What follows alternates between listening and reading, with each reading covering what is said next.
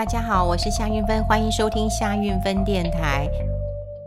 呃，最近有看到一个新闻，我想很多人又很关心我们的护国神山台积电呢，哈，我自己也很关心它。呃，看到日本，日本是先公布哈，他说要加强半导体的新战略哈，所以他希望呃这个拨款啊大概一百九十亿的日元。那么新台币大概有四十八亿元左右，那么要给台积电在这个竹坡市的半导体制作技术研发项目当中呢，来作为日方加强半导体开发跟生产的新战略了哈。好，简单讲就是日本，那么也希望跟台积电来合作。那么在之前呢，大家听过的是美国在拉拢台积电，然后呢，中国呢也希望台积电去，另外台湾又希望台积电跟留台湾，最好你北中南都在这边驻场驻地了哈。那台积电每一个人都爱，那的确是碰到了一些呃状况了。首先呢、啊，当然我们之前在呃节目当中也有跟大家聊过一个问题啊，就呃当然台积电一定要走上这个呃国际化。那么台湾目前碰到的困境。啊，目前碰到的困境，当然就是有呃，之前大家都知道有缺水，哈，也有呃限电的问题。那除了缺水限电，其实你设厂的地方、你的技术、你的研发、你的人才，好，这些你都要呃考虑进去啊。只是我现在呃看到这么多人都在呃抢台积电，那台积电到底要扮演什么样的一个呃角色？它未来？呃，会何去何从啊？我们讲，我们今天也一起来关心一下，好不好？呃，我们先看到哈，有一个呃，我觉得很重要的一个新闻。我们先从一个呃，美国总统拜登啊，他要大规模的来做他的基建。就是基础建设方案，这当然是拜登上任以后非常重要的政绩之一了哈。那当然，第一个他是呃上任之后赶快签署纾困的方案，那纾困之后呢，当然就要赶快来做这个基础建设了。所以这个基建的方案非常的重要。那我们来看到他这个基础建设当中哦，他要投资在哪里呢？他要投资在半导体的产业。好。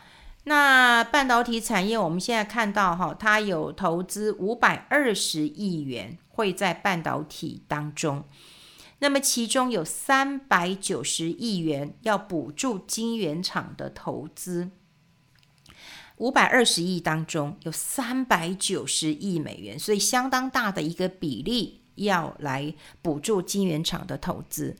好，那或许就有人问了，那这三百九十亿当中，那会给台积电吗？因为之前他不是一直希望我们去呃台积电去那边设厂吗？啊、所以台积电也去亚利桑那州哈也去设厂了。可大家千万不要忘记哦，在美国有一个这个可敬或者是可怕的对手 Intel。那么 Intel 在做半导体的时候，大家会觉得哎，它可能这输台积电输呃很多。可是你想想看。如果哈，现在产业界已经有一些声音出来了，就是三百九十亿美美元当中啊，它可能有一半哦，都会拨给 Intel。哎，这是我美国的公司啊。嗯嗯，我最近在看一本书《美国陷阱》啊，呃，我我好像跟大家讲过啊，就越看你会觉得说，嗯，哦，美国真的还蛮坏的哦。对，等我看完了哈，因为我最近看书，然后又追剧，然后又整理啊，所以的确是蛮不专心的。那那本书因为是啊、呃、简体版嘛。啊，那有时候翻译的时候，那个呃词语要稍微呃看一下，所以我我没有还没有看完了哈，所以我会知道，嗯，美国不是我们想的，就是一个大善人老大哥，他其实会嗯，这个这个呃。呃，会强迫你哈去做一些事，所以过去就有一些声音出来了哈，就是说，呃，美国当然希望台积电去设厂，而且非常的礼遇，也跟他讲说，哎，这边有国际市场，你可以就近供货。但我们也很担心一件事情哈，这答案答案没有，那答案或许就在台积电目前领导人团队当中，他们心里一定有数。也就是万一有一天，Intel 美国哈，如果强迫你要做技术转移的时候，你转不转？你转不转？呃，这当然不是我们层次可以考虑的问题了哈。不过你说三百九十亿美元当中，你看一看，就算你是美国总统，你要不要给呃 Intel？你当然要给吧。而且产业界就预估了，至少一半是要给 Intel 的。那另外也不是只有呃呃这个 Intel 啦，你说像呃革新、台积电或 Samsung 这些也都会分一部分。好，所以他们也认为说，大概呃一百九两百可能就会给 Intel 了。好，这是亿，好，这是亿的美元。那其他就是三家来分。好，那如果有一些补助的计划之外，哈，可能有一些像 IBM 啊，或者是有些研究机构也会拿到一部分。好，也会拿到一部分。呃，现在的基础建设跟以前的基础建设不一样了。以前我们的基础建设就是铁路、公路、港口啊、这个或者飞机场是这样。现在不是，现在全部要要做的基础建设都是在半导体哦。因为这个中美的科技大战已经越演越烈了，所以呢，像中国积极的在投资半导体。美国，你说加强的在做这个基础建设啊，事实上就是要重整旗鼓，要赶快编队了。所以现在看到的就是他们会大力的补助 Intel，所以未来半导体的产业其实会大大的一个不同，啊，会大大的一个不同。所以我们才讲，就是说，如果美国的半导体要要能够期待他们要再来。呃，领导全世界，那到底台积电该怎么办呢？哦，该该怎么办呢？所以当然，台积电目前是遥遥领先的，所以很多人也不担心。可是总是我们看看自己之外，你也要看看对手在在做什么。我们刚刚也讲过了，美国的一个政府的一个政策跟方向，那就是要好好的辅佐呃 Intel 了。好，然后英特尔也是找他们过去的老将回来担呃担任执行长，然后他也说美国一定要有自己的呃晶圆厂，他不会让这个外国公司像台积台积电啊、Samsung 来来左右这个市场，所以美国人当然也很也很这个这个吃这一个啊，对不对？你都认为说我要把我这晶圆制造做好，然后我不要让台积电不要让 Samsung 来吃这个市场，我一定全力来支持你嘛。好，所以你想想看，在美国。已经很确定了。那我们再来看呢、哦？台积电真的，我我们常讲，就是说，过去我们都知道，那中国也希望台积电去啊。然后我们是一家公司，台积电对抗一一个国家，就是对抗中国。可是，在很多产业当中，已经是国与国之间的竞争了。我们先来看这个，稍早之前，这个南韩总统文在寅已经带着南韩很多企业去拜会美国总统拜登了，就在五月二十一号。那么是南韩总统哦，带队哦，那么带队去拜访美国的总统拜登。然后呢，他们双方就宣布了一个哦，半导体啦、电动车啦，然后呃，这个疫苗哈、哦，包括这个新冠疫苗，哈、哦，这个跨领域的一个合作。所以你想想看，呃，南韩的政府已经把这个三星，好，这个三星的地位跟阶层拉到国跟国之间的战略合作了。所以你看，当然三星的经验是很丰富，是是是是没有问题的。可是你想想看哦，这已经是一个政治的一个结盟喽。那我们国家有帮台积电做什么？虽然台积电从来都不是靠，不，当然没有靠国家，怎么靠呢？对，早年来的时候，当然，呃，这个，嗯。成立的时候，我想，呃，国发会、呃，行政院开发基金，呃，这些是有一些这个投入。可是你看，这么多年来，台积电就靠他自己的制程，然后努力的在国际上站稳了地位，而且无人可以追的。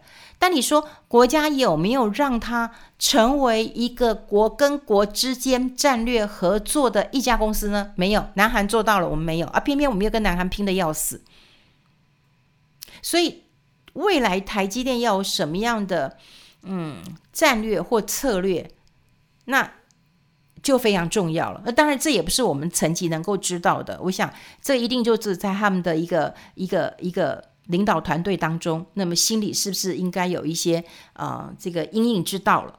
好，那未来整个的呃全球科技产业会不会有一些冲击跟变数？有可能啊，光从这一次美国的这个基础的建设，如果他以半导体为主，而且他又把绝大的钱都给了 Intel 之后，然后他又认为这个 Intel 这个半导体的这个这个竞赛已经已经大大的要移到美国本土了，我就是要全力的扶植了。那你觉得全世界的科技业会不会有很大的冲击？会不会很大的变数？有啊，台积电会不会有冲击？一定有啊。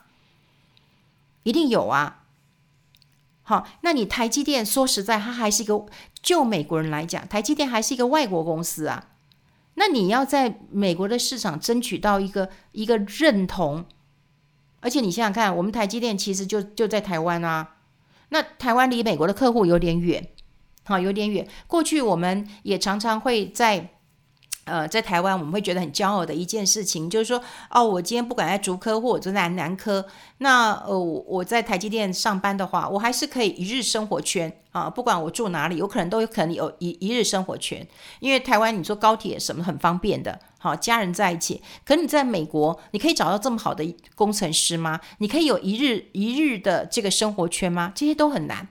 的确，这是台湾的优势。可是台湾有没有一些？